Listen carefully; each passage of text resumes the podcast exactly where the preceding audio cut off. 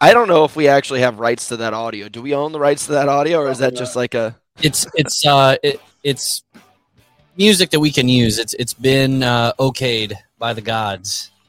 So this is just rock out classical, non copyrighted music. I, I could totally respect the fact that there's artists all over the world and they worked really hard on their craft, but it's so complicated nowadays. Like when we make all this YouTube content, um, we're just getting hit with like copyright claims all the time by YouTube. If you, You have can't do anything. music in the background that remotely they can pick up that is you're you're jamming to your own tunes, they'll they'll block out the sound for that period of, of time on your video. Yeah, I will say at least once a week, even my uh, Instagram videos from like years back are getting flagged and taken down. They're like, this content can't be distributed across like all of these nations. I'm like, ah, I don't know. I think they should put you in jail. They probably should. They do put you in a Facebook jail to where you can't post for 24 to 48 hours. Ah, Dude, it's so it's so complicated. Like I never thought it would reach this point, but these social media platforms are so integrated into our lives that all of a sudden when these rules are starting to come up and they're changing things, it's kind of freaky because you get so used to them, they're so important to you. And now especially if you say something wrong, like if I call you retarded rich and um like Yeah, I- going to court. I could be canceled. Yeah. And the thing is, is like it, it's, I don't know, like it, it's, it, it's a scary place to be. Like I was gonna have my friend Alex on the show today. He was on in resource room with me, and we were in rooms, literally with kids with Down syndrome. And Alex, when he speaks about these stories, talks about it and uses like every word in the English language that probably gets you canceled.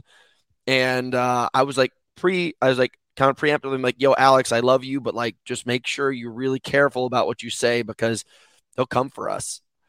And Is this the window washer that was in the car? yeah, you heard, how, Yeah. you heard how crude he was. And Rich, you was- you don't really hold back. You with your old age, I feel like you're at the age where if you get canceled, you- you already made it through life. You've got nothing to hold back. You know, this so point. there's can, can I tell you something? There's a limit. When you when you get over 65, they just don't care what you say anymore. Because they figure nobody pays attention to you anymore. And now that I've hit the big 7 0, Ooh. you know, I'm in charge. I can do whatever I want. I'm like Biden. I can just say stupid shit. and get away with it. Well, Damn it! I have to go turn on the fucking light again. No this joke. is so weird. no I- joke. You guys are so unorganized. I can't even believe you're still doing this. shut the fuck up. This we've been we've been doing pretty well. We had Mr. Parker Gregory on last week. Oh, it wasn't even last week. That was this week. I didn't know who that is. He's a male fitness model. Think Zoolander, but in today's world.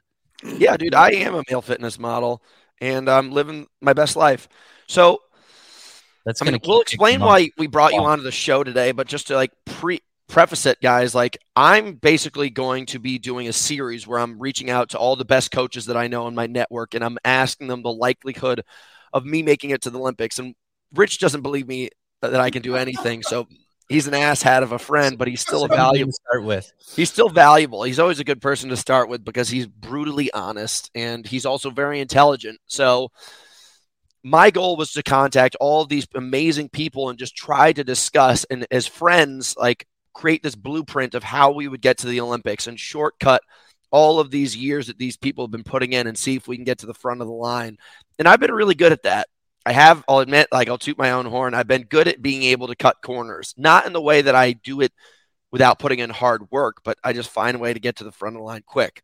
So right now, if you guys look around, I'm in a garage. I just moved into a new house. It's a fraternity house, basically, which I've been doing ever since I was male modeling back in 2010. I've literally traveled the world to like empty houses with like air mattresses on the ground and a couple beer cans in the fridge. And I'm currently living in San Diego, working with um, like the national development team down here and I'm paddling every single day. And like just to give you an example, I paddled the past three days against or two days against a kid who's been the multiple time national champion under 18. So just imagine the fittest cross country runner under 18, but in a boat. And um, he's been putting a beat down on me, but I can I'm close. Like I can before when I started, they were like a mile away. Now I can I can smell them. He's probably playing you. He's like, yeah, yeah, here it comes. No fucking Yeah. way. He's gonna turn on the turbojets as soon as you you uh, nick the back of his boat. you know just as well as I do. You know when like people are trying to really pretend like they're not running hard and you can like hear them trying to like hold their breath down so you don't They like you try to like do all these tactics so you don't look like you're tired. I'm Yeah. really good at picking up on it now. So there was definitely a couple intervals when I got near them and I was like, huh. Yeah. hey, is so- it like uh, is it like NASCAR to where it's like rubbing is racing, and so it's it's not technically illegal, but there there's a little bumper bumper boats going on. dude if a if a gnat hit me in my boat i would tip over there's these things are so tippy there's nothing you could do to keep us upright so it's like it there's even rules about riding wakes and stuff there's there's a lot of stuff to it so at, at the highest level um but i'm not even close I, I i can't even steer the boat straight enough if i tried to hit his boat That matters. yeah, it does. It does. Um, but you know, Rich, like we've had you on a couple times. I think you're always just like a lot of fun to talk to. Um, just to give people your background, let's just give me the elevator pitch. I'm a girl in the elevator with big boobs, and you want to convince me as a client to work with you. Well, And- look, here, here's you realize that probably of all the people you're going to call, I've been in this game of coaching and doing clinical diagnostics on athletes longer than anybody you're going to talk to. That's why we called you. Let's just go ahead and give you that right up front, okay? So here's what I've done. I've narrowed I've narrowed things down to a very simple process, right? You got to know who the enemy is, right? You're in that boat and you're trying to figure out how you're going to make that boat go faster at less cost, right? So the enemy isn't the boat, the enemy isn't that kid in front of you, the enemy isn't the water, the enemy is fatigue. And every sport that we discuss, everything that you've gone through in the career that you've been in and the work you've done with me, the enemy has always been fatigue. And I've proved it on several different occasions where I got outside my space and, you know, I got out of my lane and I started doing some stuff with CrossFitters. Now I'm doing some stuff with Hyrox. Now I've done stuff with OCR. I've done, I've, I've done work with all kinds of different athletes. And it all comes down to the same thing. And in your case, right now, time and space, doing what you're doing now, it's coming down to technique, which is which is causing you to fatigue. Yeah. Right. So you need to be better at the boat, and then you need to work at a pace that is not going to cause you to go so so acidic that it's going to start shunting your potential to prove. So um, I think that a couple things should happen. One, I think you should start paying attention to what your heart rate looks like when you're doing what you're doing. I can't even get it up, dude. I can't even get it up. I'm, well, because I it's, a can't even. different, it's a different sport, and, and, and it, believe me, when you start noticing your heart rate going up higher, it's because you're putting more effort into the correct muscles. And then what you're going to start noticing right now, your heart's not being challenged because the muscles driving you are not doing their job. And so when you get better at it, it's going to be more expensive. You're going to start noticing that things are happening. But Can in you- the meantime, it wouldn't hurt to actually get a VO2 max test in that sport, in that particular. Um, in the genre. position. yeah. Well, Well, I probably I probably have to get a PNOE, whatever the fuck those things are called. No, no, no, no. You could do you could do it. Oh yeah, well you can come see me. So if you could if you could get tested on a concept two rower, there's actually an, there's actually an attachment for a paddle to go on the chain. I've Yeah, I- tested people this way before. I've seen that, and I'm actually really interested in it. Um, what was I going to say? So, this would be an interesting question. I have all of these questions that I want to ask you, but first of all, like I want to really ask and understand the physiology of rowers because I think it's the closest thing to us. But I'm going to have you bring something up really quick. Ryan, would you mind typing in Sebastian Brendel? I'm going to show you what the Yep. I'm going to show you the body types and show you the people that are the top of the food chain. And I want you to look at them and then I want you to look at me and then kind of give me some estimates here. Cuz like back in the day if we were going to look at the top OCR athletes, we were looking at Hobie Call, Cody Moats, um, and then like Jon Albon, Ryan Atkins, like those guys all look pretty similar. They were all within like 10 to 15 pounds of each other. They were all within like three to five inches of each other. And then I was a, you know, uh, you know, a sore thumb sticking out of everybody. So Sebastian Brendel, type in real quick. Well, the, the of the guys you mentioned, the commonality is they're all running at about 145 pounds. Yeah. So I don't know. I don't know how tall this guy is. Let's let's just go with about 6'2", 6'3". Looks like he's pushing about uh, two, 205, 210 maybe. Am I wrong? Six four, Well, Oh. look, I mean, look at the pictures. So I, I knew he was about six well, three. He's a little stout, so I figured, uh, you know, his girth makes him look a little shorter in an He- image. He looks But- pretty lean. Well, mm-hmm. again, I'm just you, you, know you're throwing these pictures at me real quick, and I'm trying to make it. So uh, six four. I, I if you you know if you wouldn't show me the picture and say what do you predict he would look like, I would have figured him to be between six four and six six. Really? I would have figured him to be at about 200 pounds. Now, yep. so the other consideration is the distance he's so racing, three. right? So the bigger guys are going to do better in the shorter distances, is what what you've you've put yourself into. Um, uh, he's uh, he's a 500 and a thousand guy. I think he's better at the thousand, and he just won the world title for the 5K also. But that's not an Olympic distance. Now okay. here's a totally different body type. Check this guy out. Um, what you want? His name's his name's I S A Isaiah I S A Q U I A S and then type in uh, sprint canoeing. Just try that because the rest of his name's like 50 feet long. All right, now go to images. That's him, but um, this guy. Now this guy is only like 5'10, 5'11 and 190. It's very interesting. He's a little bit thicker. He's a little bit more like a pit bull body type. Yeah. You Get him. Look at that. That's some thick beef, boy. Yeah, boy. Yeah. It's really interesting though. Yeah, he's from Brazil. And they they're just like down here in the rivers. Now, interestingly enough, the majority of the men um, are kind of taller and leaner, and the women are all shorter and, and more stout. They have like sprinter body types.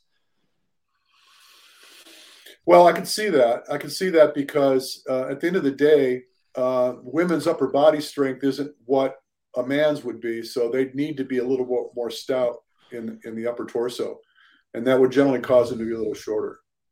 You know? Now, I'm going to go into my notes here.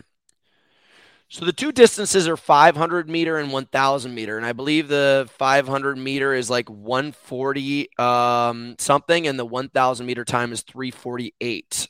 So we're basically looking at like, you know, an 800 meter runner and a 1500 meter runner. And obviously, the stroke rate is is like so if we're thinking about running we're talking thinking about you you love the cadence of 180 beats per minute most efficient so on and so forth the cadence for paddling is around 40 to 50 strokes per minute okay and you know uh, no, it's higher than that. It's like 50 to 60 strokes per minute. They're going really, really hard. So they're getting about a stroke every second or every second and a half. And these guys are basically just bearing down. So in like the longer race, you have about 240 strokes. In the shorter race, you have about half that, you know, 120 strokes. So, you know, I don't the the main driver here is not your legs and legs tend to have a bigger stimulus as far as getting your VO2 max up, and it's not plyometric like running. So I don't know if you can get your heart rate up nearly as high. Maybe I'm wrong. No, you're wrong. Uh, I am. You actually, your upper body will actually get your heart rate up faster. Really? Yeah, yeah. But see, the pro- again, it comes down to it comes down to um, just technique, getting access to not just your arms, getting access to your lats, getting access to your core your stabilizers, your spine, your transverse abdominis, getting your glutes involved.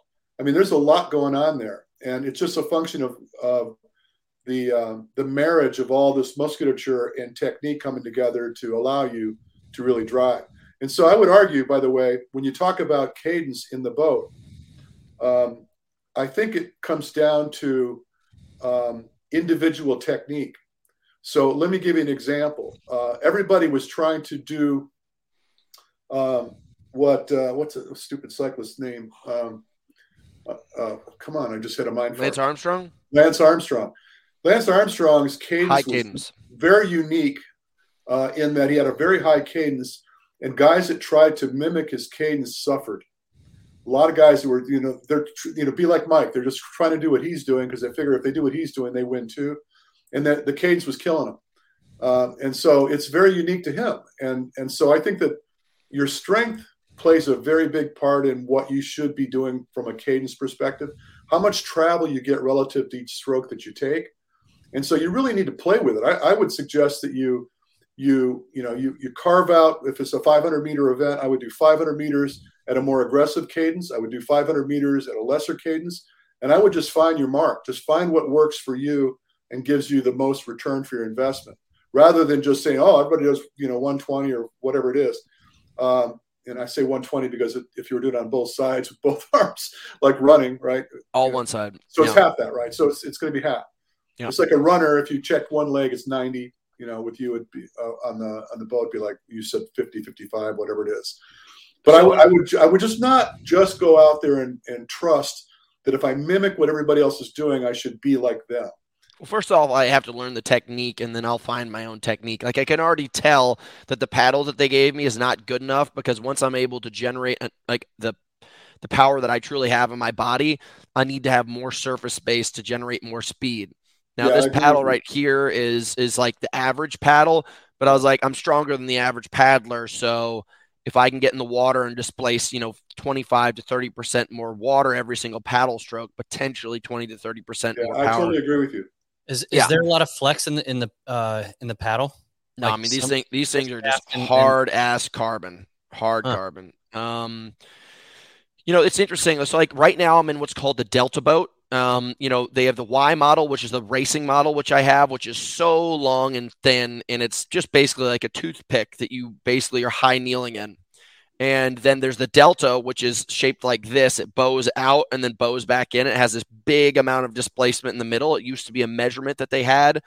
Um, that, like you know, they were you were forced to have some kind of width measurement as far as and also length measurement, and that was a lot easier to stabilize because it displaces so much more water. Um, you know, basically when you tip to the side, it's creating surface space. Uh, and I'm in that right now. And in that boat, I'm a weapon. Like I'm still not steering as well, but I can't even come close to paddling in control like like they do in racing in the Y model.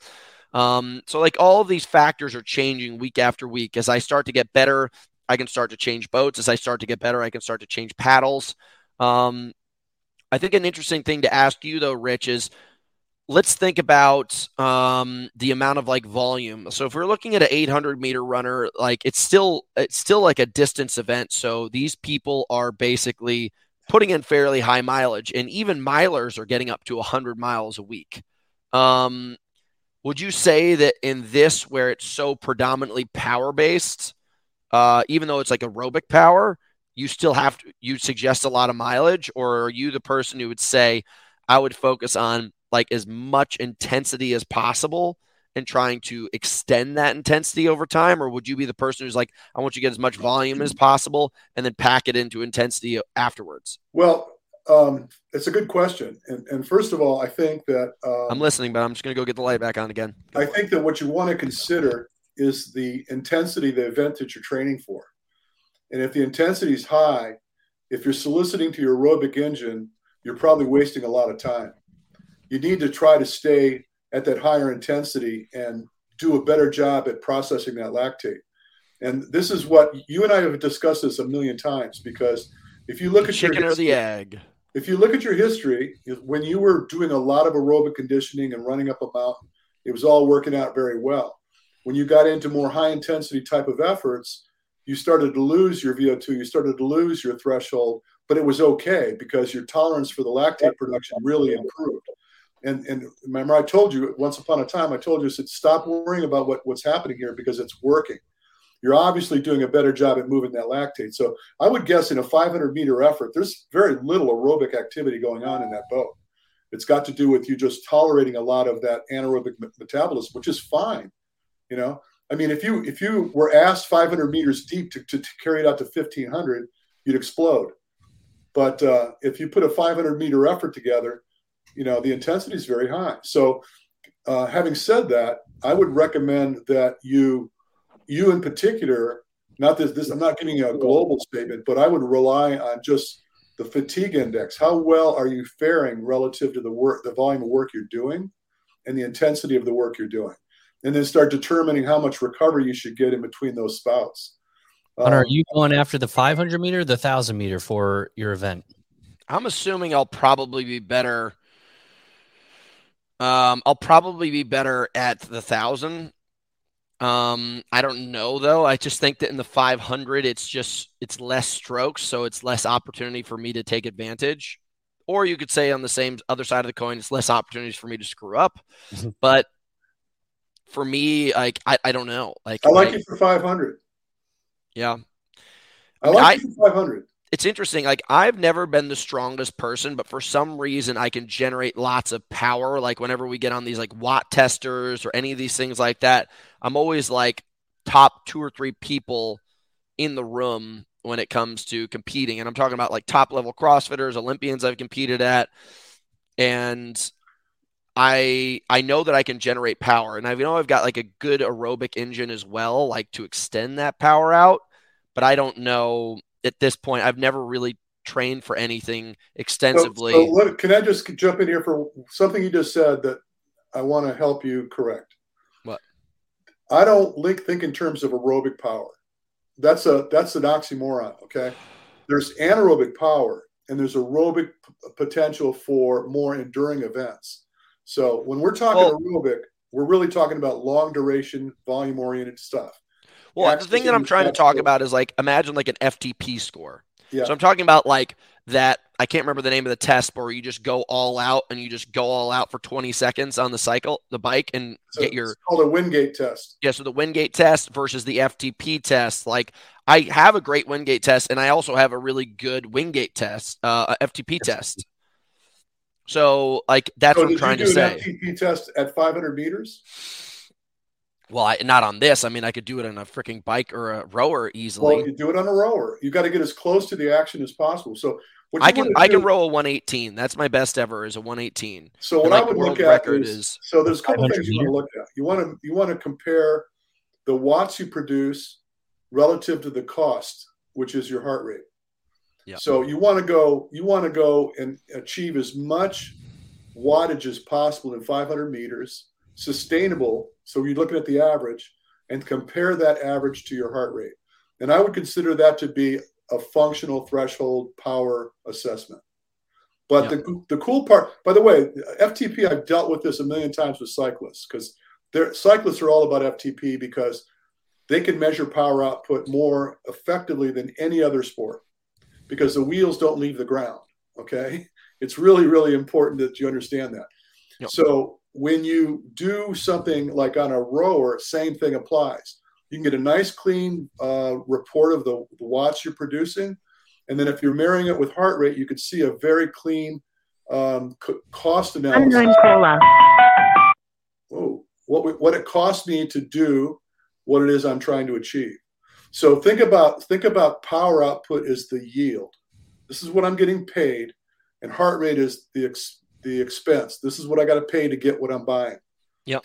And having both of those elements in your process does a ton of things for you because let's just say that you're you're able to punch out just I'm just to throw a number up. Let's say 500 watts. Yep. Okay. And it costs you 160 beats per minute. And so you're stuck on that 500 watts production, but you're not paying attention to your heart rate. It may cost you more heart rate the next time you try it to achieve the same end, which means you're stuck on working harder, which causes you to be more toxic relative to the yield. And then you're going to start to suffer. So having the both of those values are really, really. By the way, this is what I'm doing with Hyrox athletes now. I'm putting them on a rower and I'm looking at their yield and expense compared to cost. Doing the same thing on the skier, doing the same thing. Well, I can't do it on the on the run because you can't effectively measure power output on a run. I don't care what anybody says because there's there, it's like throwing shit in the air and hoping it all goes in the same direction. It doesn't work. Yeah. You know, that's seriously. That's So power out's about. let's get into rowing. Now, rowing is one of these kind of things where it's interesting by my standard. Like, it's kind of like running. Running to me is how light can you possibly be while still having a good set of lungs? And it's just like this X marks marks the spot kind of thing. Like technically, the lighter you get, the more aerobic like capability you have. But also with rowing, like if you have a good engine and almost the taller you get, the more likely that you're going to just be able to ram hard numbers down the throat of that watt machine. So Well, it's range. You know what you do is you're saying. enhancing your range relative. So if you could pull consistently longer than a shorter guy, you generate more power. Exactly right. So I either have to do more strokes than you, or I have to generate more power per stroke than you do. And the likelihood of that, yeah, that's what I'm saying. So I've always been like, right now, I could probably row maybe a 615 on uh, a 2K, and I really do want to actually. We were having like our goals, like I want to break six on the 2K this year, just because I think it's very translatable to the sport that I'm doing. I've never put time into it. Um, so for rowers, you know, I, I'm sure you have you ever tested rowers before? Yeah. Yeah. Like, what's the one thing that you kind of notice about them in comparison to other endurance athletes? Is there any spe- anything specifically? Well, well so back in the day, there's a in uh, in Marina Del Rey, there's a couple of uh, uh, canoe clubs. Yeah. And I had gone down there and tested the entire group of. There's a, a, a club called Lanakila, which is it's all female and I tested all the women in the Lanakila Canoe Club, and I think there was uh, 20 women. And what I found the commonality to be is their heart rates were really, really high. But what was interesting was their ability to go long was really pretty amazing. I had girls standing on a treadmill, and their heart rates were 120 beats per minute before we started doing anything, and they'd push up to 215, 220 beats per minute in a test. Dude, the girls that I did those boat races were, were were tanks. Like their lats and shoulders and yeah. arms were as big as mine. Yeah, I listen. I know I've done. I went through a stint where I was doing a lot of canoeists um, because they were really curious to know what their average heart rate ought to look like when they're doing what they're doing. Yeah, and I was really kind of taken back by the fact that their heart rates were running so high. Now, I didn't do a lot of the men. That was interesting because I just just didn't do a lot of men. I, I, I did a few and there was nothing remarkable about their abilities and uh, even even their thresholds. But you know as it gets down to it i mean this is a very deep technique oriented sport you're speaking of. No I, I, get it completely. Like i'll give you an example. When i i did an outrigger race called off the couch and i was racing and it, an outrigger is a pretty fat, fast boat. It's like you know this very thin lean boat with a little um, like stretch board across it with another balancing board in the water that's probably a really bastardized version of describing their sport, but that's how I describe it. I was hitting the water so hard every single paddle stroke that I, I, I could have split the water in half. Like, and I've broken several paddles doing this thing because I'm just ripping as hard as I can. I've cracked the paddles at their at their basically like the fulcrum spot. But uh, I was racing against a woman for the last three miles, and she was in a surf ski, and she had to have been like 50, and she's just going like this. She's like, and I'm like, what the fuck? And I'm just grunting. I'm grunting so hard, hitting the water, like ripped muscle, like pumping yeah. all over my yeah. body. And she beat, I fell in the water right before the finish line, like 10 feet before, and she beat me. And I'm like, how the fuck is this woman beating me? And I was yeah. like going up against guys in their 70s and they're beating me. And it's just because every single time I hit the water, I'm probably delivering 50% as much power through the paddle as they are in the wrong places. Oh yeah. So it, uh, the the analogy I would offer you is look at uh, swimming. You know, I've been in the. Have you? I'm sure you have too. I've been in a pool with a coach swimming against people that were way better swimmers than me. Yeah. And you know when they're starting to pass you in the lane, and you you you're working your ass off to try to catch them, and they don't look like they're doing anything. They're just kind of sailing along and just leaving you behind and you're hammering the water, you know, to try to catch them, and it's fruitless. You just can't do it because they're they're the displacement of the water from their bodies is so much more efficient than yours is. And it's the same thing when you stick that paddle in the water. If you put that paddle, let's just let's relate it to cadence, like overstriding. That I, you know, I get I get bent with overstriding, right? Yep. If you get the paddle just a little too short or a little too far into the water ahead of you, there's a mm. potential that you're becoming inefficient. There needs to be a sweet spot for where you stick that paddle in the water and how much force you deliver to it and the angle that you approach it with in order to get the maximal benefit. I would have to believe.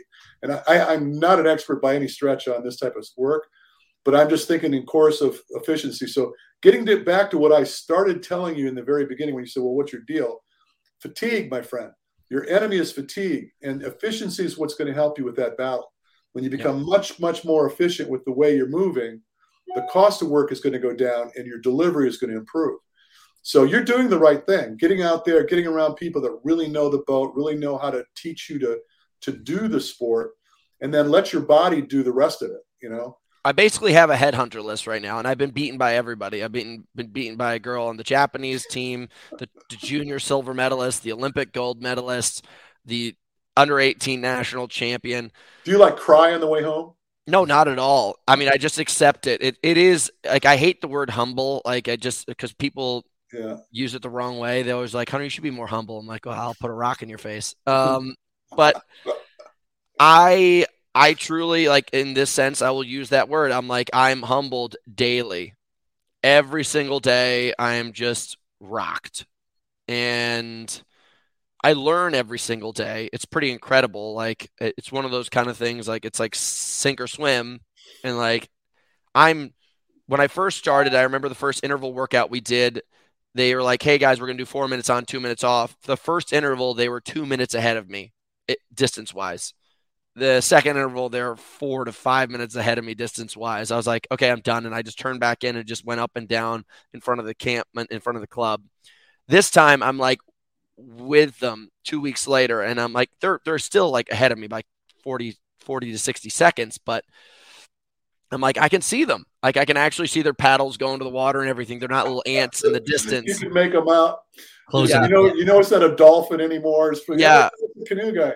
Yeah, so uh, it, it it's it's great. And like my hands are like bleeding and covered in scabs and stuff. But I, I said to myself, I'm gonna stay here until April 15th. I'm gonna go all in until April 15th. And like I'm gonna sit here and work with a coach. And like if he says at the end of this thing, like he's like, Hunter, he already said he's like, you have a future in this thing if you want it. But at the end of this, like he may just be being nice to me. At the end of this, I'm gonna say, like, listen, I showed up and I did all this work. Do you think? So I'll pose this So let me- question let to me you. Tell you how, let me tell you how to handle that, okay? Yeah. So you realize that I was raised south of Detroit, and I've run into some very angry people in my life. Yeah. And so when, when, you ask that question to the coach, I want you to preface the, the, the question by saying this Listen, coach, I've learned that a pat on the back is 14 inches away from a kick in the ass. Tell Yeah. me the truth, Oh yeah, Yeah. you know? no, I, I, I don't, I don't, want any bullshit. You know, I've already Well, I know you don't, but I mean. I, I hate when paddle. people patronize you. You know, it's like if you don't have an answer, don't say anything at all, right? I agree. Yeah, so I mean, I'm, I'm all in, dude. Like I'm living on like a little, ma- like you know, like a Mattress. little, like little tiny little mattress in a room with a box fan. And that's about all the luxury that I have in my life right now. Um, if you had to guess, so like, this is like I'm gonna ask There you go, everybody. uh, if you had to guess, uh, what are my chances? Well, honestly, um, not looking at the competition, but just bearing on what you're telling me, and I trust what you're telling me, uh, and knowing you and your physicality. I I honestly believe in, in uh, you know me. I don't blow smoke up anybody's skirt, right? Yeah. I, I honestly believe that to try to count you out is just a bad idea. You know, Here we I go. mean, from a standpoint of you getting in there and applying yourself the way you're saying you're going to apply yourself, almost to any given sport, um, assuming that it's within your physicality, meaning that you know we're not trying to get you to do something that a skinny guy's got to do or a little guy's got to do, but you know th- this is your sport. That from a standpoint, and I know that's why you picked it. It, Yeah. it lays very nicely into your physicality. So. Uh, I think you've got a shot. I think I think you've got a shot. I think you're going to surprise some of these guys. Um, and I, you know, a lot of these guys have been doing this their entire life. You know, they grew up doing this kind of thing, and that's the edge they have. And you, and I'm sure you've done this with cyclists. You get out there on a road with some cyclists, and these guys just seem to just be churning along and eating your lunch, and, and you're working hard to try to keep up. And it's it's time and tenure. They're just they're just very very technically savvy in the sport. And so you've got some catching up to do, no question about it. But if it comes down to your ability uh, to produce work uh, and technique aside, I think you've got a you've got a you got a fighting chance. Yeah. Um, so for whatever it's worth, yeah, I'm, I'm voting for you. Well, you dude, know? I, I'll, Now, the triathlon thing, I'll, you know, Ryan, you're sitting here. You were here last time we had this conversation. Yes, sir. Who won that argument? Well, there's some debate I know there's some debate. That's why I'm asking. he you. finished. Ryan, he your finished- job's on the line. I, I, he, he finished under the time that he said he wanted, but I still don't think it was as fast as what you said you were you were betting him on.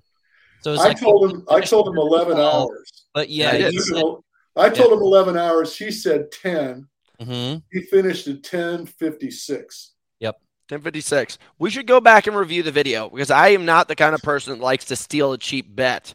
No, well, I'm just saying that if you looked at it and you you know you say, well, which way do we need to go with this? No, no, no, no, no, no, no. My, proof, 10. He my did proof not was, break 10. of course, I He didn't break certainly 10. didn't break 11, but he was Yep. really.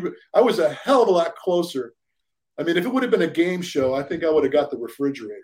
Yeah, but dude, you know what is that? Um, there's there's no such thing as like almost except for in horseshoes. Like horseshoes. I- yeah, Horseshoes yeah, and like I- Hand grenades. I uh, horseshoes and hand grenades. Like I I beat your time that you thought I was going to do. That was my goal. I was out there literally saying "fuck you, Rich" the whole time. I was like, "You You motherfucker." That's the only It was like- reason. It was this like Rocky montage. It's like da, da, da, da.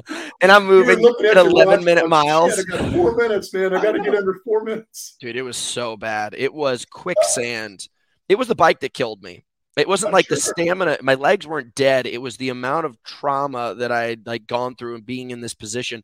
I Like- still oh cannot go in that position to this day. Do you remember me saying that the bike is what's going to take him out? He's going to come off that bike and he's going to run like a sh- like somebody shot him. Yeah, dude, Yeah. it Well, hurt me you so asked bad. him because he was about to go take something on in Big Bear and do a bike ride. And you're like, well, maybe you should go run, you know, 10, 12, 15 miles. And, and Hunter goes, I'm going to run three. yeah. No, he didn't take my advice. You know, I should have just told him, yeah, you're right. You should maybe don't even run. I wouldn't even. I'll. I'll admit, dude, like uh, after I broke my bike, it flew out of the back of my truck. I lost all wind in my sails to actually care about the training involved in this. I was like, this sucks. I just immediately lost like, you know, well over a thousand dollars in value. Yeah. This isn't even my sport. I should be focusing on paddling. So I was just like, fuck it. I'm, this is a sign from God to shut the fuck up. when and I saw that bu- picture of that bike all busted up, I'm going, yes. Yeah, I'm sure you did. I'm sure you did. I was livid. I was like, what are the chances? I've never had that happen in my entire life. And I think it's because those deep dish wheels, they're just like sails. Yeah, you got to be careful with the wind. Uh, If Yeah. You, yeah, I know. Um, so I know we're going to wrap this up in a second, but I, I want a shameless plug. Let's hear it. Absolutely. baby. Your new book, dude. Well, that too. Uh, but my new book is out. Yeah, uh, winning treadmill workouts is now. You got to know. I spent my life standing next to a treadmill watching people run on it, and I don't know anybody that has a treadmill like mine. So I've done, and as a matter of fact, you know, you sent me Mike Eckert to do uh, a VO2 of, of him doing chin ups to set the world record on a chin up. And I, I actually fashioned the the chin bar to my treadmill uh, on the uh, on the top of my treadmill, and we did that VO2 on the treadmill. Yeah. Which uh, which invoked all kinds of other thoughts that I could do there. But anyway, the interesting thing about it is I wrote a lot of workouts over the years and tried a lot of different things because my my treadmill allows me to do a lot of crazy stuff, right? So that book actually is for people trying to lose body weight. There's for people, you know, body fat, whatever, right on up to high speed training, you know. And I've, I've put you in fear of death for your life on that treadmill at over 20 miles per hour before. You remember that? Hurts a lot. Yeah. So, the, but the thing I wanted to really plug is the fact that we're doing a clinic uh, at Sam Tooley's place in Sam's New a great guy. Shout out to Sam. New Jersey, February 24th to 26th. We're doing VO2 max testing. We're doing gait analysis, gait correction, resting metabolic assessments. It's a weekend worth of training. There's only 50. Well, there's not. There's not. There's only like nine spots left, I think, and it's going to get sold out. But you know, since we're doing this, and, and I know a lot of the people that that we share in common uh, might be interested in knowing that. So that's February 24, 26. They can get that registration off my website. Thank you for that. Well, uh, I suggest anybody who's in the area or even not in the area, you guys take the chance to go work with Rich because I think he's top in business. But um, I would really just like to kind of read off some of these questions that we got, um, just some random BS from some people, and we'll answer all these because they always come in. You can give this abbreviated answer because it's probably too open ended, but um, info on off season running, like frequency and duration. Um, is there any good content you have on that that you'd suggest, um, or is there a discussion you'd like to have just based on people, you know, working? Yeah, so that's an, I'm actually running an off-season program right now. It's almost done. We're we're 11 week, 12 weeks, 11, 12 weeks into a 16 week program. So we started the program. Uh, I think it was uh, the beginning of November or end of October. Um, and so a lot of people go, "How? So should I taper?" I, I think a taper is something you have to earn. You know, if if you tell me, or if I look at your analytics and you sh- I find out that you're running 15, 18 miles a week, you don't need recovery from that. You don't need to get off season for that. You need to practice shutting the fudge up. Yeah, what you need to do is you start to probably need to start ramping up and work on your skill set so you can actually improve the amount of volume you could do. Um, but if you're into it and you're really going hard, yeah, you need to you need to take a little respite in the off season and maybe look at some uh, ancillary product like a maybe just get on the bike for a bit, maybe do some swimming. Uh, people, a lot of people are fearful they're going to lose their strength if they take too much time off. You got to be about two, three weeks out, completely out of the work to really suffer the consequences of, of your strength. Um, but your aerobic conditioning, um, I'm not too terribly worried about that. So I don't, I'm not sure what the correct answer would be. Uh, I just say it just really depends on the individual and how much work they've been doing. Yep. Um, from Kid Koki, my friend Kyle that I sent yeah. to you, he wants to know. Today. Is it? I think so. That's what it said on HAOS, unless he just fudged his birthday when he created his account. It said Kyle's birthday today. Happy birthday, Kyle. I gotta call Kyle. He wants to know who has better calves, he or I. Uh, he does, absolutely. Fuck. God damn it, Rich. All right. Um tomorrow. Tomorrow's his birthday, sorry. I uh I have my own opinion of this, but how do you feel about working um, aerobic intensity and anaerobic intensity in the same training blocks? Absolutely. Perfect. Yeah. I um I'm a big believer in that. That's kind of what I'm doing right now. I did this program last year where it was this inverse thing called the ultimate engine that I created where there was tons of intensity front loaded. You also told me about a situation like this where you do high mileage one week and then more intense mileage the second week and low mileage um, you did that with a couple athletes. I do really high intensity in the first week and low volume, mid intensity, mid volume, and then super high volume, very low intensity the last week of a training block, and it worked very, very well for me. So, incidentally, I did write a book about this, and I know you've never written it or, or, or read it. Excuse me. What's that? The dark dark side? You're on the cover of the damn book, and you didn't read it. Okay? I've read some of it, but I haven't read the whole thing. Jesus. So, so here's the thing. You think of your energy system as this sphere. And on the bottom end of the energy system is where all aerobic potential lies, low intensity. And on the top is the anaerobic end of things. And this is where all the high intensity resides. Okay. So if you dispatch this and focus on this, this is where your fitness lives. This is where your tolerance to lactate lives. And so you're going to get really good at aerobic conditioning and aerobic functionality, but you're going to give this up. And the same thing be true. If you spend all your time up here, you're sacrificing your, your potential for duration and longer events and things like this. So I believe to, that in what I talk about in my book is flow training, where you may have a. By the way, if I showed you the splits, I think I did show you the splits of Blue Bennett doing my program. He did a 20 week program where I was doing this. Yep. At his 17th mile, his heart rate was 128 beats per minute at a 508 pace. Wow. At seven mile 17. And comparatively, we looked at what he did prior to that training in uh, at uh, Boston, where he was averaging 160 beats per minute to pull like a 545 pace. So we totally enhanced his his myocardium. His heart rate strength was really huge, but we still maintained that aerobic bottom and it's just like flowing in and out of the energy system. And do it perceptively. So like you're run let's say say you go out and run and you start out and you're running aerobically feeling pretty good about yourself and you think you know what? I'm going to drop the hammer. You pop it out really pop it out and then say okay that's enough and then you back off and you let yourself recover and then you revisit and you just kind of flow in and out of the intensity. So every workout you do you could do this and be far more effective because at the end of the week, you don't know whether you left something off the table or you needed more of this versus that. You're just guessing. You hope it works. But also in racing, when you're racing a guy, and you, you've done this a million times, I know. Matter of fact, you and I had this discussion once upon a time where I think it was Palmerton, and you called me and you said, "Look, you know Ryan Atkins and the boys are all there," and they, he said, "So you said, so what should I do?"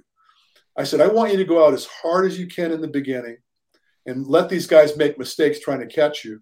And when they start making mistakes, you can back off because you're going to have that that levity. And you said to me, so what you're telling me is I'm either going to come in first or 20th place. You remember that conversation? Yeah, I took third. No, you won, dude. Uh, I mean, well, that was the fir- that was a one a long, long time ago. Then. Yeah, well, I'm talking about a long time ago. Okay, okay, okay. But, but the point of the matter is, is that you took people into deep water early, and you were able to do it. Where if some people that are spending a lot of time aerobically, and a guy charges out of the gate like that, you got no answer for it because you get toxic really quick, and you need five minutes to get your shit together. So I like I like being in and out of it. I want to be able to answer questions or demands as they come at me. And that's what that does. Come on, you know, Rich likes to travel between training zones. I don't know who the heck that guy is, but listen, pleasure. I think, guys, anybody who's listening to this, um, reason why we brought Rich on is because he's incredibly dense, deep, and fun understanding of how your engine works. And like that's really why we're here because I want to know if my engine can translate into being an Olympian in a totally new sport. So if you guys are looking to get your season in the right direction, uh, I would reach out to Rich. I always say like he's my number one resource as far as building an engine, and I think he really just I think if you go to him, you'll get the science that you need to really have the foundation, to have success. I'm not the kind of person that can give those answers. HAOS Training is all about getting you in great shape, as strong as you possibly can, fit as you possibly can be. But the science is truly the thing that supports it all. So, you know, you guys really want to get plugged into that. Um, check out all of his training programs. If you guys are doing Hyrox, reach out to Rich. He's an incredible opportunity. If you guys are looking to work with our company as well, Hunter's Academy of Strength, HAOStraining.com is a great option. If you guys are trying to stay hydrated, motivated, and dominating, check out BLDR Sports. That is our hydration drink. We've worked really hard on that. We have our second product coming out first quarter, and I've got a lot of work to do on that today. So I can. I'm still waiting on the first product. Well, t- talk to Ryan. Ryan is always the person. Talk to you next. Ryan, it's always Ryan. I'll, I'll you, you give me your address offline, and uh, I'll, I'll send you one. I'll send you a couple. Well, can I tell you something? He promised me that a year ago. It's probably Ryan's fault.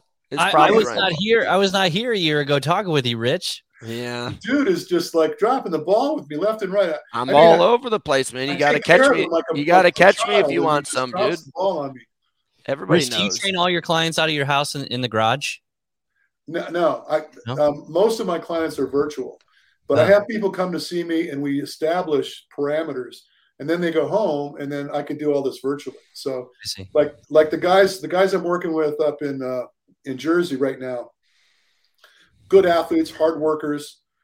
We we dialed in the details, and now they know what I want from them, and I know what they're capable of. And so when I see the data being unfolded in, in the training uh, every week, I, I could see that they're either on point or what we need to adjust because I physically know who they are. I, I clinically know who they are. That's that's the big edge with me. So I have people come see me, get the assessments, go home, do their work. Maybe they, they do it on their own. Maybe they come back to me for more help. I don't know, but um, no. I guess the answer is no. I mean, I could, but it's it's an expensive proposition. Well, I No, figure I, I was just going off of the the videos that uh, you have Hunter at the house, and the thing that I was most interested in is your treadmill goes reverse. So he was running reverse to where you would step on, and then he had like a uh, like a super band or resistance band, Yeah. I guess, to keep. Well, so the my treadmill goes 28 miles per hour in both directions. Wow. with a 28% elevation. Hmm. Okay. So the, the band you saw on him was uh, for kinesthetic awareness. It helps to get yourself, it's really hard to get in a nice running posture on a treadmill, Mhm. but uh, the band helps to hold you in that position, which in turn helps you to get your ground contact more correct. And so I use it as a training, like training wheels. We get training wheels on people, dial them in, pull the training wheels off, and then we start putting it to work. Hmm. But he's he's a champion at that. He's done it a million times with me, so he knows. Yeah. Just Yeah. one last question. Dylan Doran wants to know what's an elite level VO2 max. Depends on the sport. Um, I mean, uh, I start to pay attention to somebody when they get way up over sixty. Um, and I, you know, I start to, re- well, it really depends. I mean, Blue Benetton blew an 85. That's the highest VO2 score I've ever seen. And I mean, Lance Armstrong was an 82. And, and I know this because my ex partner used to do all the testing for Lance Armstrong and the U.S. Postal Team when that was a thing. Uh, so I, have never seen it, especially a run. Runners typically do not go over, you know, they don't get into the 80s. That's something you might find in a cross country skier, um, possibly a cyclist, uh, but commonly you don't see that in a runner. Hmm. So yeah, I mean, you could be an amazing, you could be an amazing athlete in the 60s. You start getting over 70, it starts to get really entertaining.